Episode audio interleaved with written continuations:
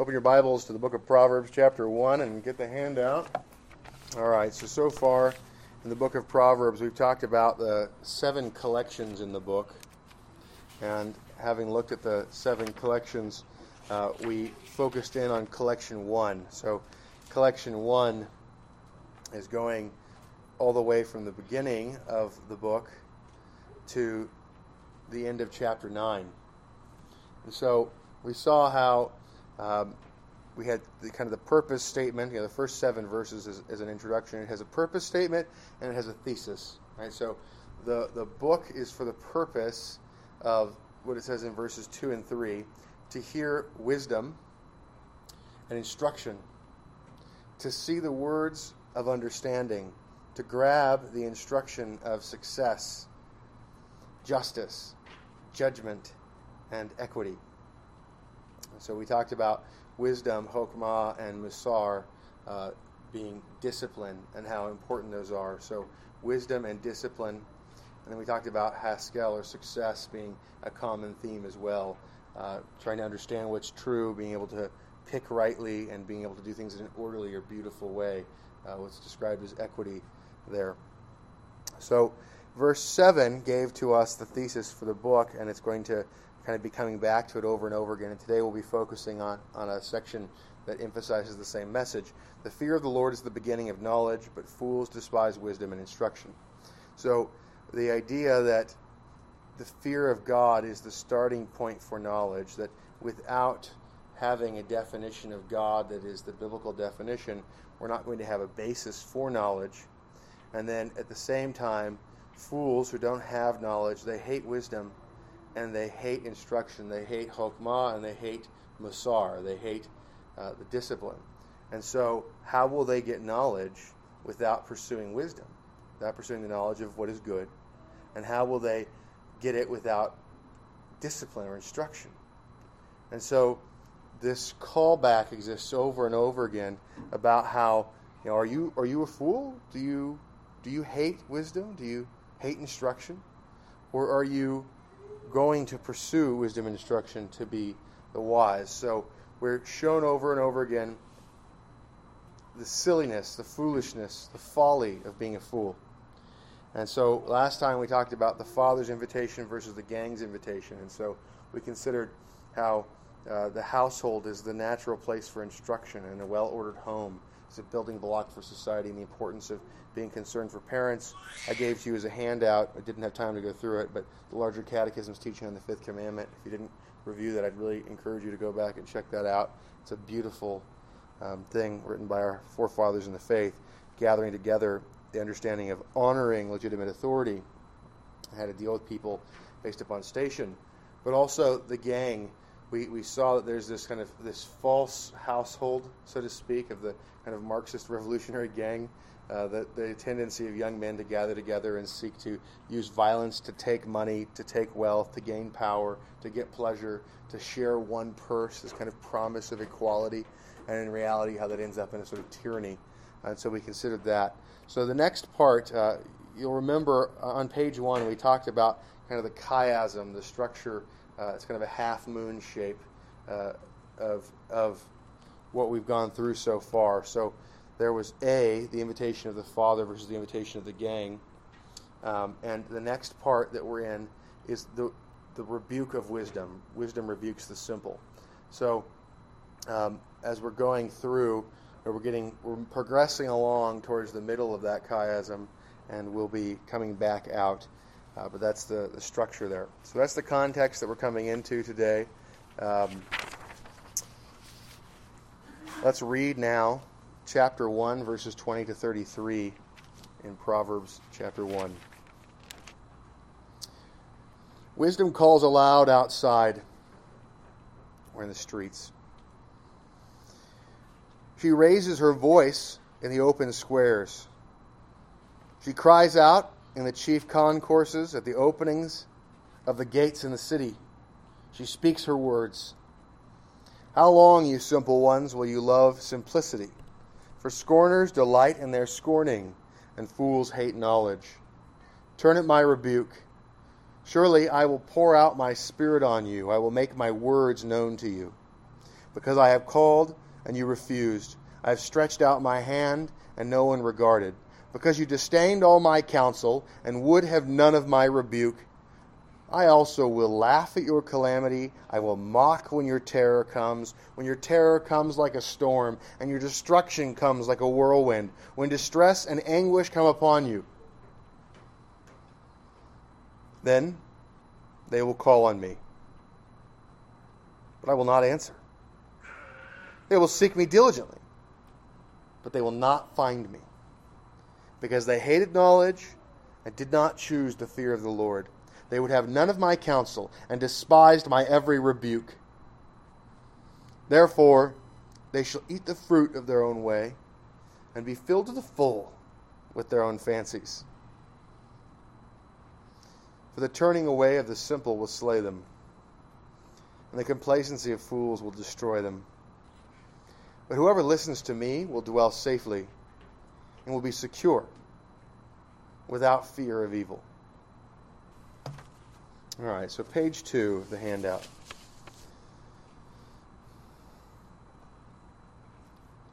We have at verse 20 and 21 uh, an introduction of wisdom.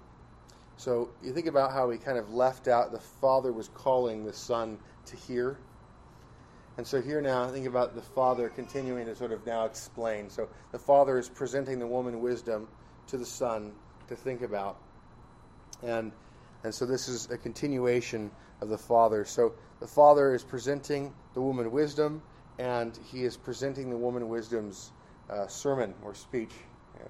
Uh, and we think about that occurring, and it occurs starting at verse 22. So in the beginning, we have wisdom being introduced, and then wisdom's speech. So the introduction of wisdom. Wisdom calls aloud in the street. Um, outside, it's too bad it's translated outside in the New King James. Uh, in the street gets the point across much better. Uh, it's in the street. There's not a, a, waiting for an audience here. This is you know, wisdom is a street preacher, and we think about you know, street preachers, and we oftentimes kind of uh, think lowly of them. But wisdom is a street preacher. Wisdom is going and, and trying to find an audience, finding a place where there are people, and to be able to intercept them. This is an offensive move. This is the offense, going out and trying to capture people who are currently subject to the flesh, the world, and the devil. So wisdom calls aloud in the street. She raises her voice in the open squares. She cries out in the chief concourses. At the openings of the gates in the city, she speaks her words. This is an escalation. Okay, she goes into the streets. She goes into the open squares, you know, kind of the, the parks.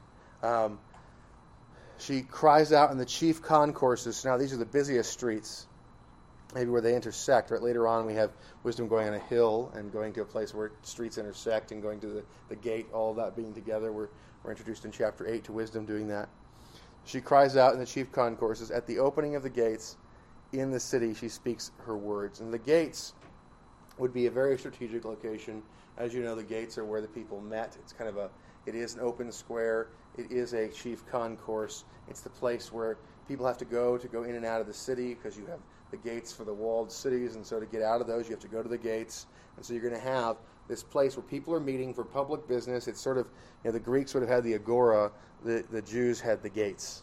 And so the gates are the place where there's meeting for government, where there's marketplace activity that's occurring. You know, this is where you know Boaz and he who will not be named, or so and so, right? Where they have the exchange of, of the of the left sandal that occurs right with Ruth.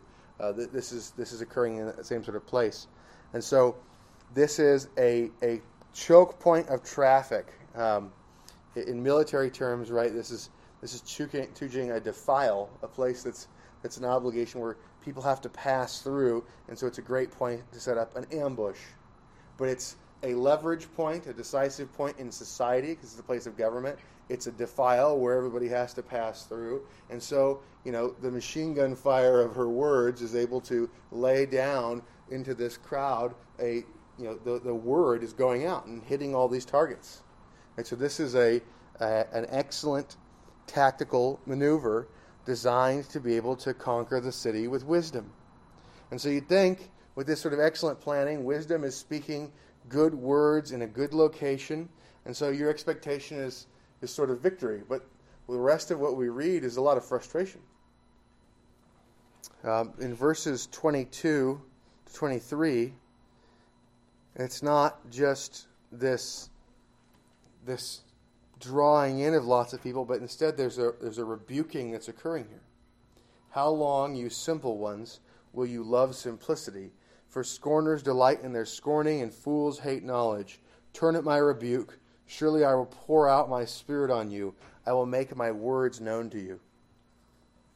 And so there's a there's a rebuke, and then there's this promise of blessing. And we, we go on and we continue to see sort of this, this threat, though. So now then there becomes a promise of, of curse, a threat. So let's jump back up, though, to verses 20 and 21.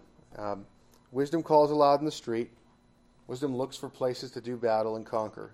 There's a boldness here. You know, how, what kind of boldness does it take to go to the street, to go to the open squares, to go to the chief concourses, to go to the gates, to go to City Hall, so to speak, and to speak the truth boldly. And what happens is there are promises that give boldness when you pursue wisdom. Wisdom gives boldness. Remember, in Romans, Paul says he's not ashamed of the gospel. And how does that shame dissipate? How is he not ashamed? Because he glories in the knowledge of God. And glorying in the knowledge of God gives boldness. Seeing this is not shameful. The gospel is not shameful. The word of God is the only reasonable thing to believe. Anything else is silly. Anything else is foolishness. Everything else falls apart. It's an incoherent mess. And so there's a boldness that comes from the certainty of the knowledge of the word of truth. So wisdom has this boldness to call aloud in the street, to raise her voice in the open squares. She is picking a fight. She is looking for a fight, and she is not ashamed. This boldness. Again, so let, us look at verse 33 for just a second. What does verse 33 say? Verse 33 says, But whoever listens to me will dwell safely, is dwell in security, um, and will be secure. That word secure there, again, sort of a disappointing translation. You have probably a, a footnote in your Bible uh, that has alternate translations for that word. And sometimes it's translated as ease or rest or peace. And that, that's, that makes a lot more sense when you, when you look at the structure there. It's, it's, but whoever listens to me will dwell in security, and it'll be so much so that you're even at peace or at rest or ease. Um, this is not the this is not Sabbath. The word's not Sabbath there. The word is not um, um, the word is not uh, uh, shalom, uh, but it's another word for, for peace or rest or ease. And so you think about this idea of being without fear of evil, right? So you'll be secure, You'll be so secure that you're really even at ease or at rest. You're enjoying blessings. And then you'll be without fear of evil, without fear of harm. And so, the kind of valiant courage that comes from believing that you are able to walk and not stumble, that the angels will protect you from even stubbing your foot against a rock, right? These, this is the kind of courage. Uh, you know, Stonewall Jackson famously said, you know, I can have courage on the battlefield because I know that I'm as safe here as though I were in my bed sleeping. I won't die unless the Lord has determined it's my time to die. And so, this willingness to be able to risk things, knowing that the application of wisdom and the protective hand of God allows us to expect Haskell, expect prospering, that God blesses our efforts, and that even when it comes with suffering, that it's for our good. So, those are key things to keep in mind as we see this kind of boldness because we're taught so often that we need to be winsome, to win friends and influence people, to be careful. And, and the woman wisdom here speaks boldly and is willing to offend people, but also puts out things that are beautiful. And she's not just trying to be offensive, but she certainly is not a man pleaser. She raises her voice in the open squares. She does not hide. Um, forgive the typo there. She does not hide. She's not ashamed of her words or actions. Publicity is not a problem. She's not worried about getting caught, right? If somebody takes a picture, puts her on the on the front page of the New York Times and says, you know, woman wisdom, street preaching, right? This is not something that she's afraid of. This is this is the activity where you go, what I'm doing, I'm fine if it ends up on the front page of the newspaper. I'm fine if this is spoken down and mocked. I should do this. So she's raising her voice in the open squares. It's not a secret thing, it's not a hushed thing. She is willing to openly display herself as a Christian and to argue in the public places. She looks to do open battle and to take new territory. She looks for a place to catch many and bring them to the truth. Right? She's fishing for men in this place. Being in the chief concourses, and these are the most public places possible, this is a decisive point. When you're thinking about warfare, whether it's spiritual or whether it's material warfare, you're looking for decisive points to capture. You're thinking about the great objective, right? And our objective is to glorify God, to fill the earth with the knowledge of God as the waters cover the sea. And so the concern is to figure out what are places that we can capture, that we can take, where we're able to have an outsized leverage. And so this chief concourse, this place where the people are passing by, is a way of getting hold of uh, of people when they are uh, in larger numbers, so the speech hits more ears. And the opening of the gates is the same thing, I've already talked about, but it's the place of government. And so often you look at the way the apostles engage. Look at the apostle Paul. What does he do? He he goes to the places where there are already organized churches that don't have Reformation far along enough because they don't get where they are in history. They don't know that the Lord Jesus Christ has already come as the Messiah. And so he's saying, hey, let me bring to you this next development, the maturing of the church in history, and give to you truth and encourage Reformation here. When the Reformation doesn't happen, he splits the churches fast. And from there, he typically is also looking to find a place of operation, a house out of which he can work, and he is going and seeking uh, to engage in the public places, the universities, the, the, the marketplace. Um, he is speaking in front of magistrates. And so, so often we act like it's a virtue to inefficiently go after points of power. And what we need to do is to be willing to intelligently engage with places where we're able, with the least resources, to maximize our ability to project the truth.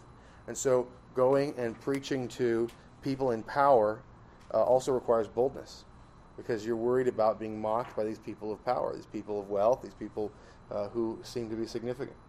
Um, so one of the things that uh, you know, we've seen with Apologia is is the courage of the pastors there and their willingness to go and, and you know preach to the magistrates, to go to City Hall and, and talk about the need to end abortion immediately, uh, the the unwillingness to simply stand by there. So there's courage that's on display there, and uh, they may be wrong about baptism, but they sure have a lot of courage, and so there's uh, something to learn from that.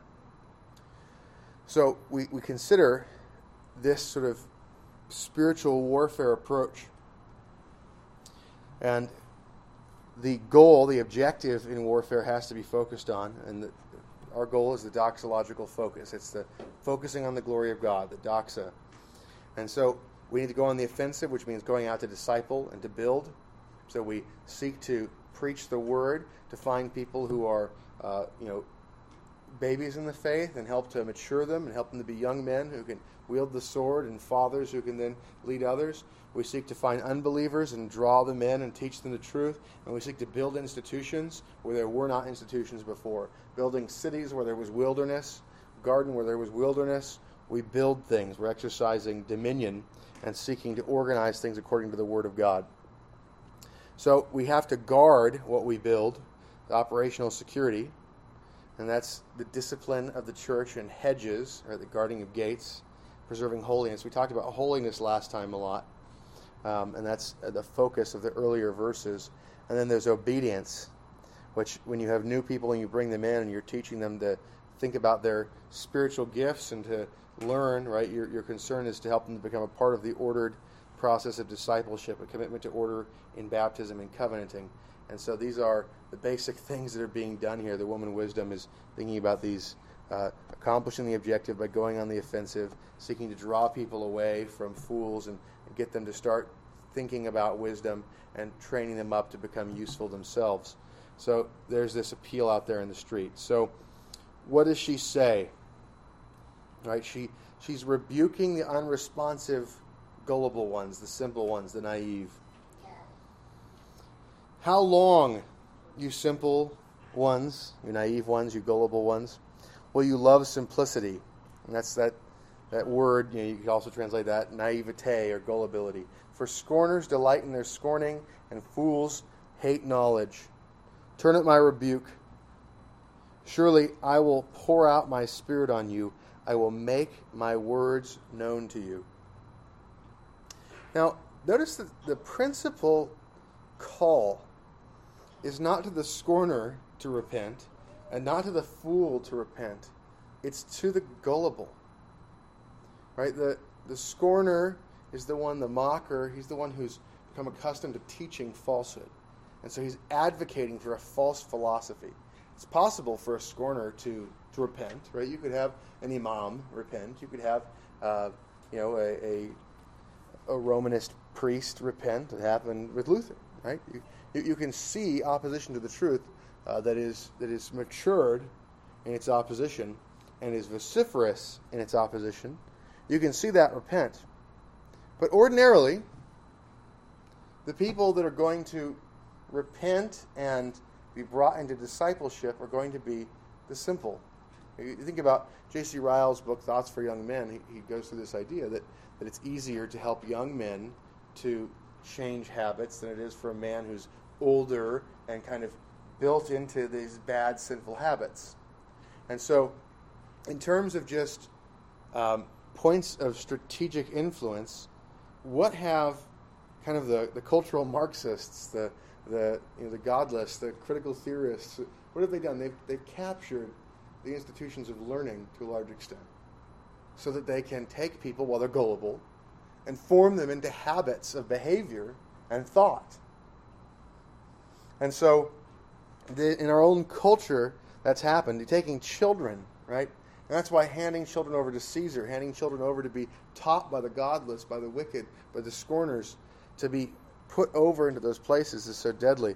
And so we require that members give a Christian education to their children because of the danger of those who are scorners and those who are fools having influence on the gullible, the simple, those who are raw youths. So, how long, you gullible, will you love gullibility? one of the difficulties of raising children is, just getting them to start caring about becoming not simple. The process of, of catechizing is the process of desimplifying the mind. You are increasing the number of differences. You are increasing the number of distinctions and differentiations in the mind. You're creating categories. You're helping to see categories, right? Where whereas originally you might think anybody that smiles is a good guy, you start to think, how do I differentiate between those who have the appearance of goodness and those who are evil? How, how do I distinguish those things? How do I distinguish between good and evil myself? So we're introduced to this category, and the, the, the first psalm, which we'll be singing after this, is really delightful in the way it links up with the book of Proverbs. Because you have the category of the ungodly, you have the, the sinner, and you have the scorner. And the, the, the simple, the gullible, the naive, uh, is a different word in Hebrew in, in this text right here in Proverbs and what we see in uh, Psalm 1. But there's a linking up there. The, the ungodly, those who are not pursuing God, but they are the gullible. And then there's the sinner, someone who's hardened in sin, and we run into the fool. And there's two words for fool uh, in this text and in, in the book of Proverbs that are used over and over again Ewil and Kessel. And then there's the scorner, which is less. And so the scorner, the mocker, is that hardened form. And so when we think about the simple, when we think about discipling our own children and helping to deal with people who, as they come into the church, we're dealing with the raw youth, those who are without knowledge. They're swayable, right? They're blown about by every wind of doctrine. And the goal is to take them, give them the milk of the word, and help them by discernment to become used to choosing what is good. Help them to become settled in knowledge, settled in wisdom, that they can rightly distinguish. And so, if you're thinking, am I naive? Am I simple? Am I the gullible? Well, first of all, the simple neglects the call of wisdom and may even start to avoid opportunities to engage in consideration of truth as the simple tilts toward a sort of settled foolishness. So, are you neglecting the outward and ordinary means of grace? We are commanded morning and evening to pray, to take in the word, and to sing praise every day. And on the Lord's Day, the Sabbath, we are to use the whole day seeking to grow in the knowledge of God, and we're to do that with the outward and ordinary means, but that includes holy conference and discussion between believers. And so, this idea of sharing in the communion of the saints and discussing the things of God during the day. And so, this day as an ordinary means. Are you pursuing those things or neglecting them? Are you avoiding those things? Now, in that process, are you using the things that God has appointed in vain, or are you seeking to actually put off your naivete and put on understanding? Are you trying to actually get rid of your simplicity and gain discernment? Do you want to get rid of gullibility and put on wisdom? Are you actually trying to seek those things, or is this sort of just a going through the motions? Right? If you're reading and not understanding what you're reading, then are you asking questions about what you're reading? Are you asking the questions to yourself, maybe taking notes? Are you then taking those and asking somebody who knows more? Right? So, what are you doing to eliminate that fog? There are basic questions. Um, think about epistemology, metaphysics, and ethics, right? How do you know anything? What's real? What's good? Can you answer those questions? How do you know anything? What's, what's the defense of knowledge? Are you able to explain your view of the world as opposed to the dominant view of things? Do you, do you see the world as basically material and, and force and emotion, or is it governed by the providence of God? Is it, is it creation from God? Is God the dominant thing in reality? Do you understand that you get knowledge from His divine revelation? Do you understand that choosing right and wrong is dependent upon knowing what's right and wrong, and that's revealed to us by the law? And so, the first psalm, the first psalm says to meditate on the law of God day and night. And so that's taking the outward and ordinary means and seeking to get it into you to help you to become not simple, but to become discerning or wise. So wisdom begins to express exasperation with the gullible and the fool and the scoffer for being unresponsive to the call. It says, uh, point seven here on page three scoffers delight in their scorning, and fools hate knowledge. So here's we've had we had the gullible we were introduced to, and now we're introduced to the mocker and to the fool. Now, the mocker is a preacher of evil overpowered by pride or arrogance, well versed in attacking truth, defiling the pure, and mocking virtue. This is the anti wise, the anti prophet. So, you know, the wise speaks truth, and the fruit of the lips of the wise brings much benefit to other people. The prophet proclaims truth and seeks to convict people of sin, bring repentance. This scoffer, this mocker, wants to make things unclear, wants to mock truth, wants to eliminate conviction of sin and encourage people in their sin. And think about how dominated our culture, pop culture, is by the scoffer. How much art is just the scoffer? And so the places of influence are dominated by these things. So the fool and the scorner, the, the scorner delights in his scorning. He loves speaking things against the truth, this, this useless invective, the attacking words. He denies the call of wisdom and loves to speak foolishness and spread it. The fool is less concerned about spreading.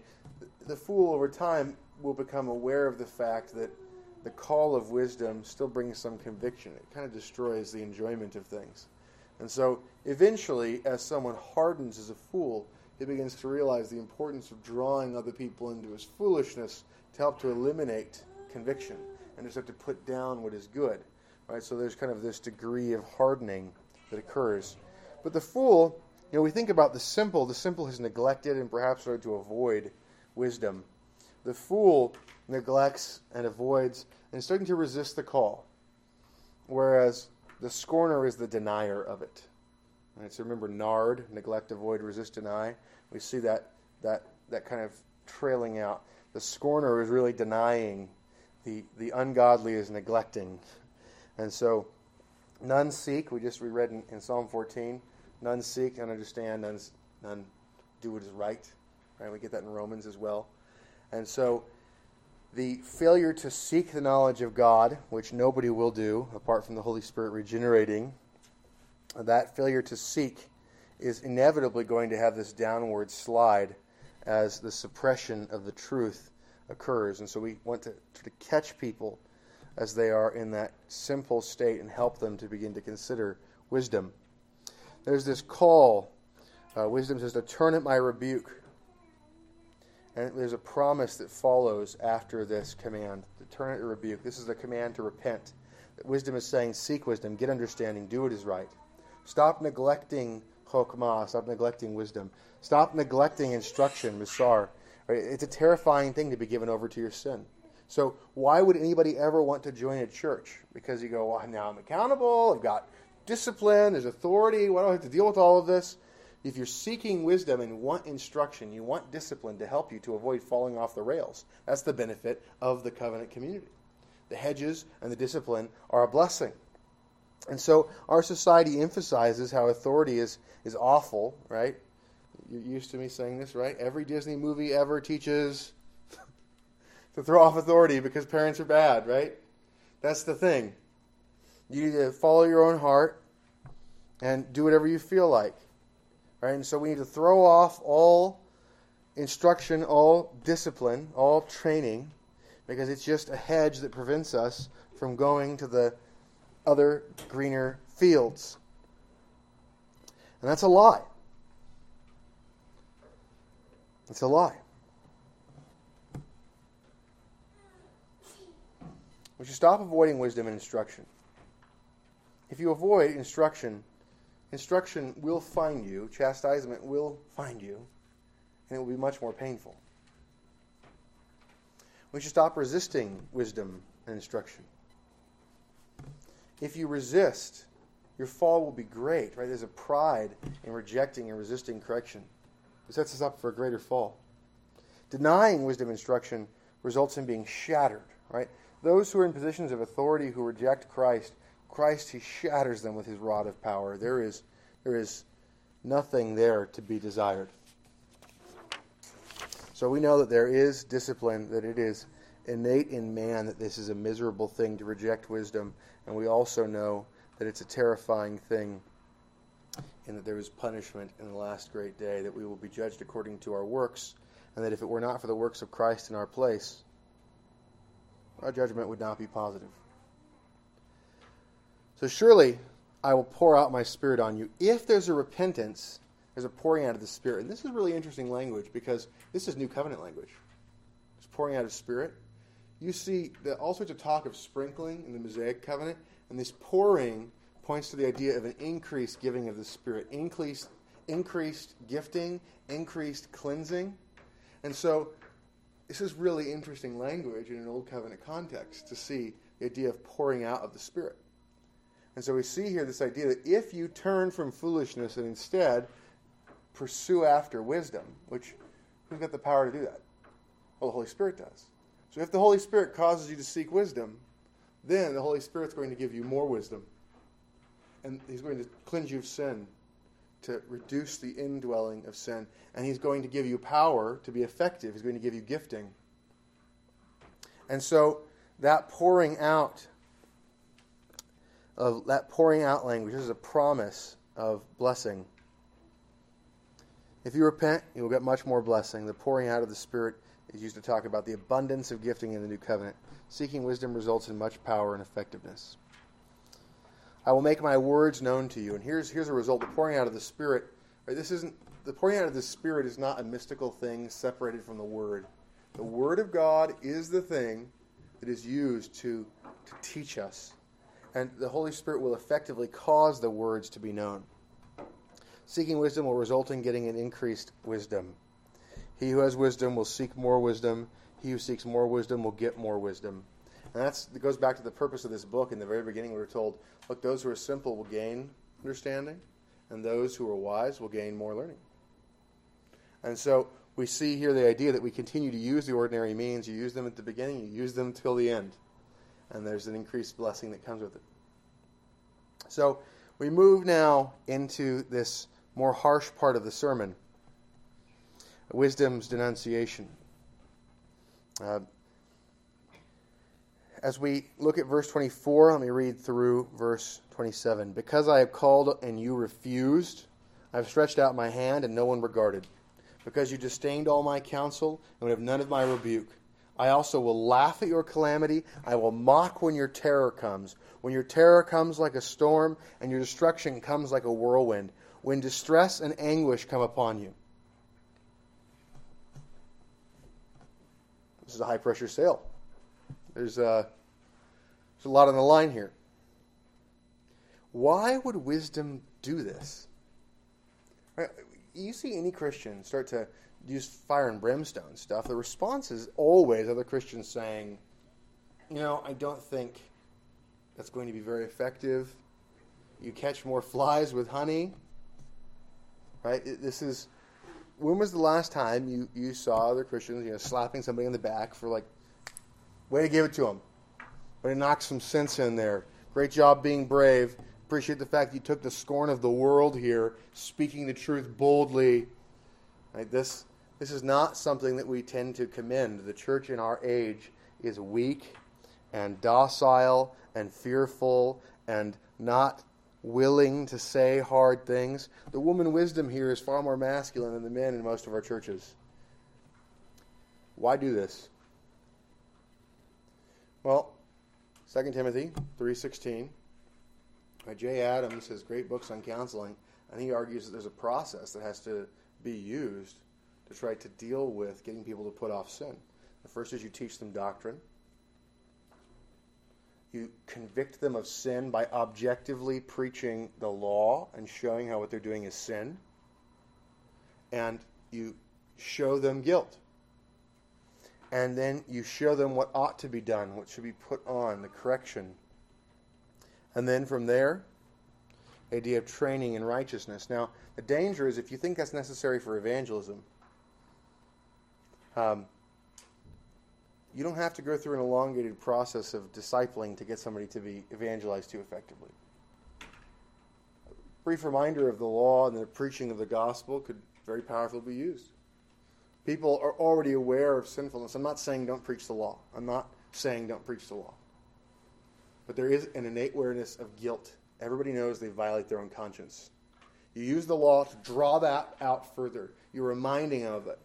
If there's any sort of resistance, and mockery of the need for the gospel, if there's any sort of pretense to self righteousness, if you're doing it to a broad audience, right, you certainly should teach the law. But when you're dealing oftentimes in a place where you have, you know, a luxuriant church, right, Proverbs is in the context of covenant community. Israel was a nation that was covenanted almost everybody was a church member. Almost everybody is circumcised. Almost everybody is a part of this people that say, Yeah, I believe in Yahweh. And so, in the context of covenant, calling to reformation, calling people to reformation. And so, anybody who has some sort of a profession of Christianity, pointing them to the curses of rejecting the covenant you know, God has given us His Word.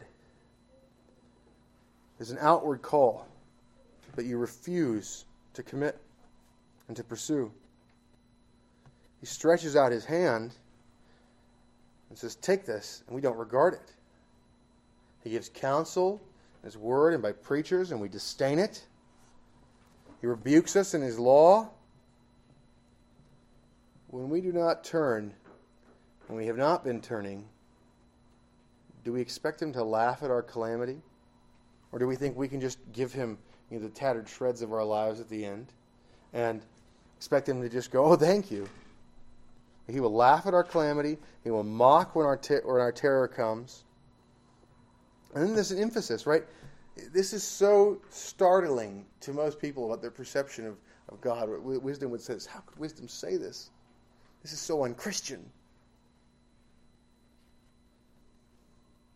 When your terror comes like a storm, not just the terror coming, the terror comes like a storm, and your destruction comes like a whirlwind. That's a magnification of storm, right?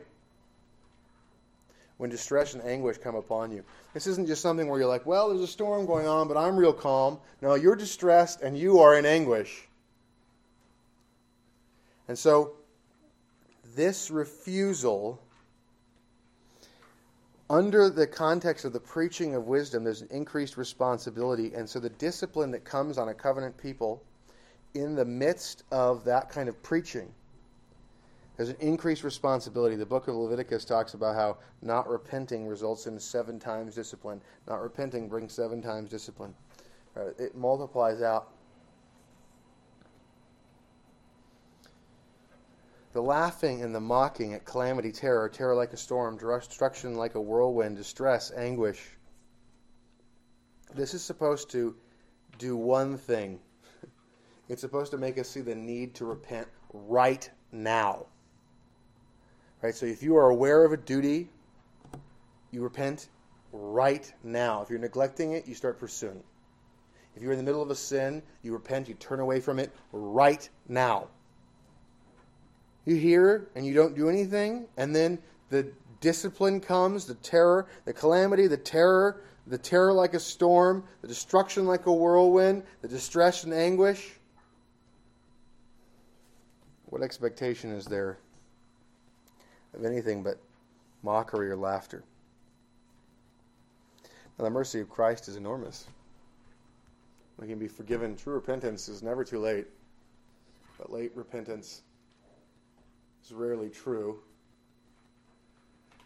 And so we have to be aware of that fact. And so many people presume upon the mercy of God and just say, well, I'll deal with it later. Right? Augustine's famous thing, you know, Lord, help me to repent, but not yet.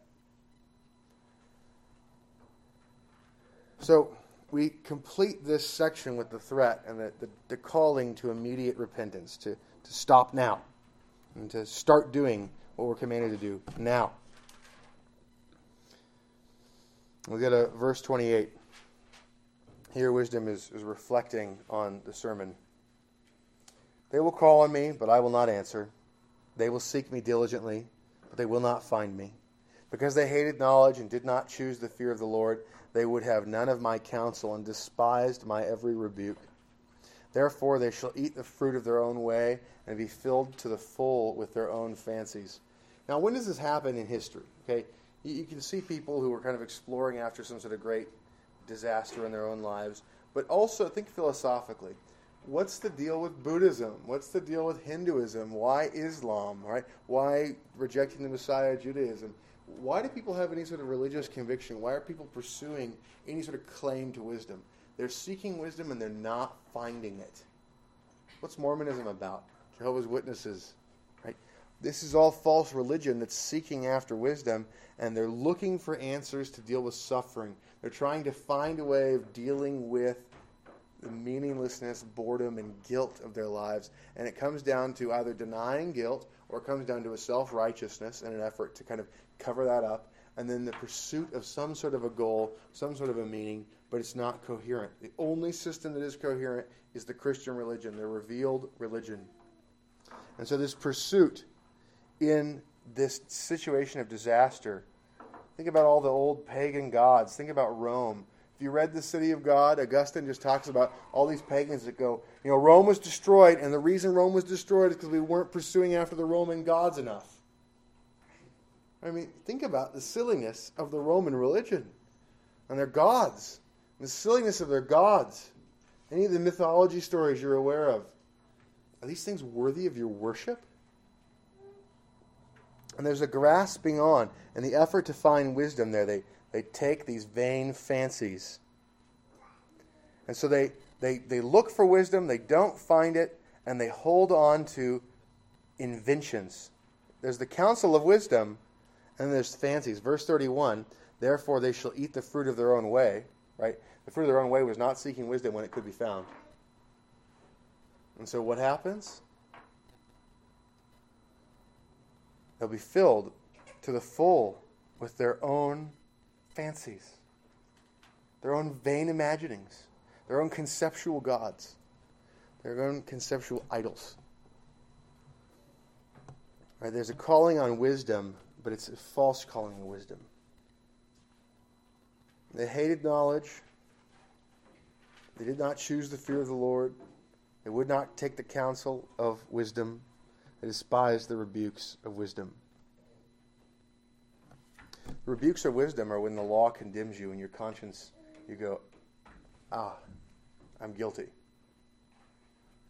The counsel of wisdom is what you're supposed to do the fear of the Lord, do you realize that God is holy, God is just, God is all powerful?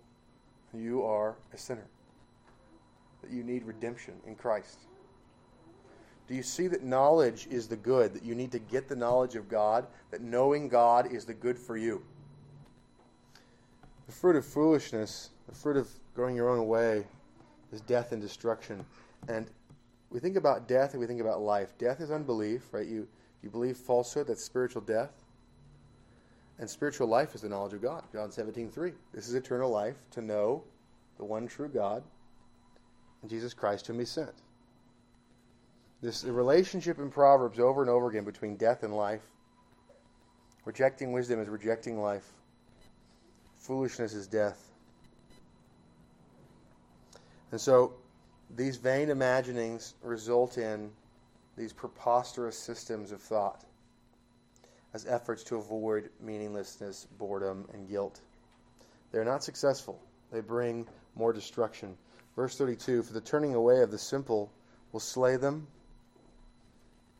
and the complacency of fools will destroy them. But whoever listens to me will dwell safely and will be secure without fear of evil.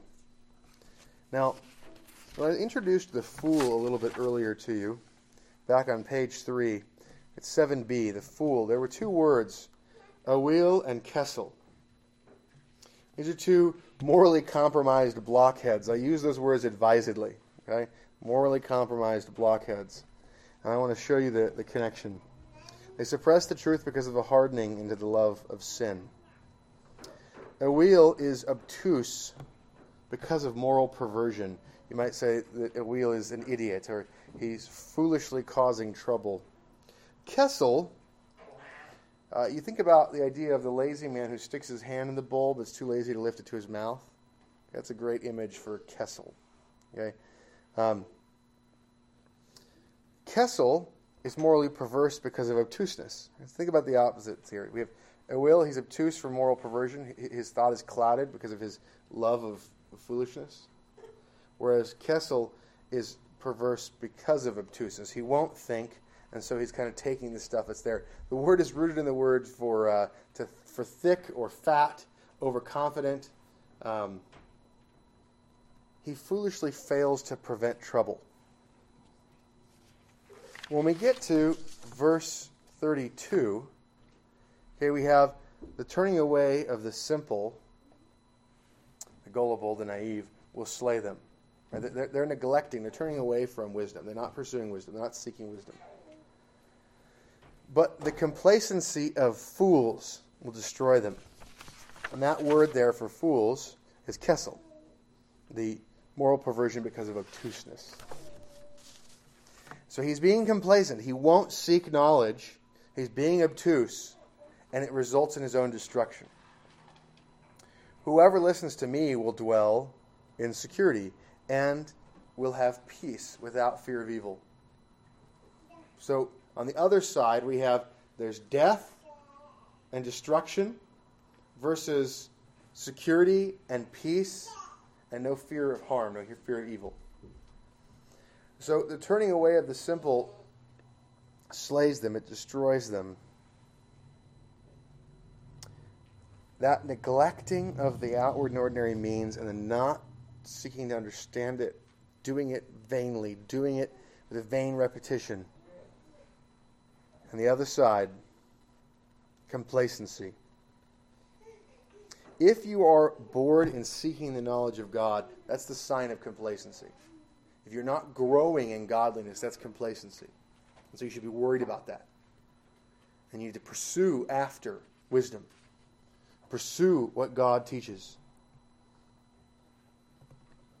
Now, if we pursue wisdom, if we listen, if we heed the word of wisdom, it provides security, it provides a protection against harm, it provides ease or peace, an enjoyment of blessings, and the reduction of work necessary to guard. Think about this. If you pursue wisdom, it makes it so that there's less worry about being overcome by evil. If you pursue wisdom, right, we think about what do we pray for? Uh, lead us not into temptation, but deliver us from evil. If we order things so as to make it so that we're spending our time productively pursuing wisdom, and we seek to eliminate things that are distractions, we are removing stumbling blocks from our own lives. And so there is this way in which, in removing those things, life becomes easier. There's less danger of being ambushed by your own flesh, being ambushed by the world, and the idea of giving ground to the devil to cause trouble. We live in a place where we can be without fear of harm which allows us to act with boldness. And maybe if we're there, we'll find ourselves going to preach in the streets and in the city square and the chief concourses and in the gates. Now, I have a list for you on page six of doctrines that we've kind of gone through that are building on each other. We're supposed to pursue wisdom and instruction. We're trying to understand who our loyalties should be to. So there's the father and the mother, there's the household, there's the legitimate authorities we're supposed to think about. And on the other side, there's kind of the gang, the corrupt fools. And now we've got a breakdown, right? Look what's happening to us as we're going through the book of Proverbs. We had the distinction between lawful covenant obligations versus kind of the gang. And now we're getting the gang broken down. You look at the gang, you've got the simple people in it, you've got the fools in it, you've got the scorners, the leaders of the gang, right? And so now we're starting to have the evil assembly being showed, being shown to us. So our own simplicity is being removed as we're being given a grid to see the world in. And that helps us to have right loyalties so we can have right holiness. We can be uh, dedicated to the right purpose and to the right people. Helps us to understand true friendship, pursuing the good together. Covenants as a hedge and protection and obligation to make friendships strong. And so we now have on the other side the people we're supposed to avoid or that we're supposed to seek to draw in and help the simple, the scorner, and the fool. And just as in battle it would be foolish for a new soldier to seek to go fight somebody who is you know, special forces, somebody who's beginning to take in the word, who is a child in the faith, should be careful about engaging with the scorner or being around fools. We, all, we like to read the stories about Jesus hanging out with sinners, and in those stories, we're all like, I'm Jesus, right? And that, that makes us that we feel like we can be justified spending our time with sinners. And the reality is, we're the sinners. And so, the idea that we need to be aware of is that when we're drawn in to get rid of our simplicity, uh, we, we are trying to protect ourselves and to be hedged in until we have strength, until we are, you know, the anti-scorner, the anti-mocker. Once we have wisdom, and we, we are fit for sort of that battle. And how do you know that? You look at the qualifications of an elder and those are the things you're seeking to have, every one of you men. So you can be useful in battle, so you can be a man of valor, a mighty man of valor. That's the goal. So those are the things that we've been laid out for us. The applications are also stacking. We should seek the fear of God. That's the beginning of wisdom. Parents are our first and natural teachers. We should always test what's being taught and believe what's true. We should be careful to be loyal to good, true teachers. We should choose friends wisely. We should realize that we need to work with friends to grow in the knowledge of God. We need to find those who are committed to seeking the knowledge of God and commit ourselves to them in covenanting. We should identify the simple, the fool, and the scorner, and not be the simple, the fool, or the scorner And until we're wise, we should avoid fools and scorners. And we should call the simple to come and learn and spend time with the wise, growing in wisdom. Comments, questions, objections from the voting members? Mr. Cordova?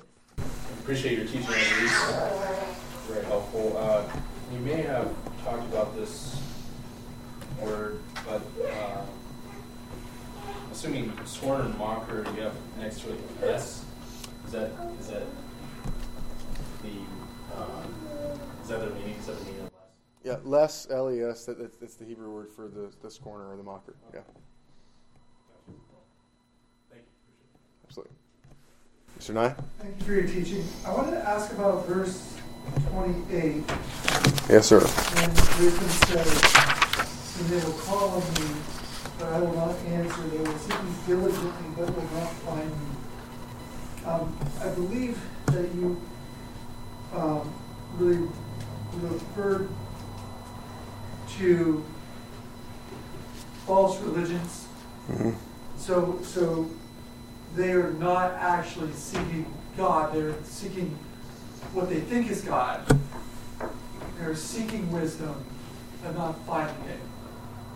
Um, and is that do we do we conclude that because in order to in order to have Scripture be consistent, that if anyone if anyone truly seeks God, it's because God has called them to to seek Him. Like it's because it's because they they essentially are regenerated, and and so any any. In, in, in any situation where someone seeks but does not find is because they they're not they're not regenerate. They, God is not drawn to Himself. Yeah, this is a false seeking. Okay. So, to deal with the coherence of Proverbs itself and to deal with the coherence of the broader text of Scripture, what does this mean? How do we deal with this? And so that uh, that also seems to be clear from the context that what are they seeking? Well, they're seeking not the wisdom that's revealed by God, but instead, because they wouldn't take the counsel of God, they wouldn't take the revealed word of God, therefore they shall eat the fruit of their own way and be filled with their own fancies. Right? These are vain imaginings. They're inventing gods. Right? So so this is this is any false philosophy, any false definition of what is good. Right? That ultimately is their God, right? So Marxists have a God. Right? Their God is the materialistic universe. Right? So they believe that matter essentially is eternal. Right? So that's God. And the material dialectic is going to result in the new heavens and new earth of the proletariat utopia, right? And so you, you can any any false philosophy, whether they claim explicitly to have a god or not, has a god. So yeah, false good, false the good. All right, let's pray. Father, we ask that you would give us wisdom. Thank you for your word. We ask that you would help us to turn to the rebuke of wisdom, that we would have security, that you would give us peace, and that you would cause us to fear no evil. We pray that you would give us boldness to speak the truth, that we would do it in public and in private, that we would not keep it only to private, and that we wouldn't only do it in public for the praise of men, but that we would do it in both. We pray this in Christ's